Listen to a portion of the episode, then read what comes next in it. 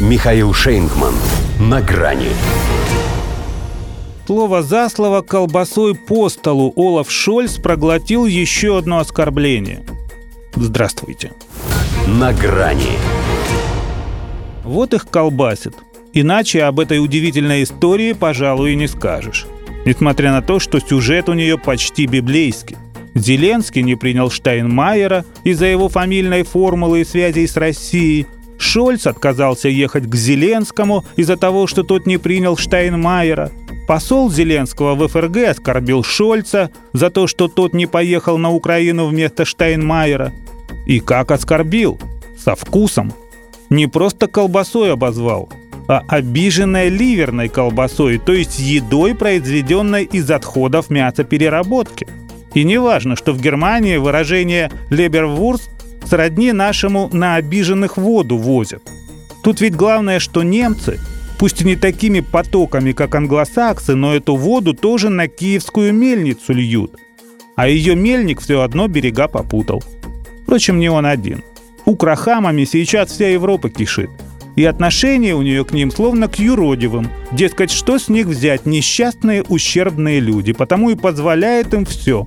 По крайней мере, против русских. Хотя, что касается представителя бандеровского отродья в Берлине, то он давно вышел за буйки. А когда перешел на личности, охарактеризовав политику Шольца вялой, без твердой руки, без воображения и смелости, и не получил за это вызов, хотя бы в МИД – то естественно, что сублимированным дополнением к такому эпитету могла стать только колбаса. И это еще хорошо, что не шкурка на колбасе. С него бы сталось. А чего ему стесняться, если бюргеры все от него съедают? Бледный цвет и паштетообразная мажущая консистенция. Вот что такое теперь их канцлер. Иными словами, украинский хвост не только вильнул немецкой собакой, но распотрошил и перекрутил ее в собачью радость. Так в Советском Союзе прозвали данное изделие пищепрома.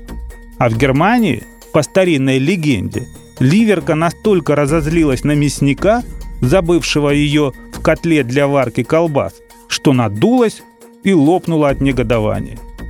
Но то мясник, а это мельник, потому и мелит всякую чушь.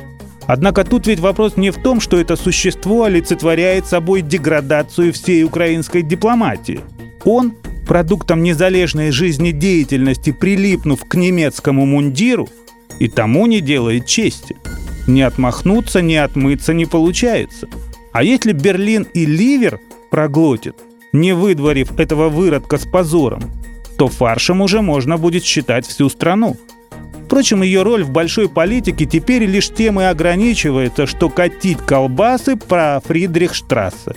Ведь и после такого унижения власти решили поставить Киеву семь тяжелых самоходных гаубиц. Это при том, что военные были категорически против, поскольку у самого Бундесвера из 119 таких орудий только 40 в боевом порядке – но уж очень, видимо, Шульцу хочется доказать, что никакая он не ливерная колбаса, а крупнокалиберная. Хотя в его случае это все одно. Субпродукт второго сорта. До свидания. На грани с Михаилом Шейнгманом.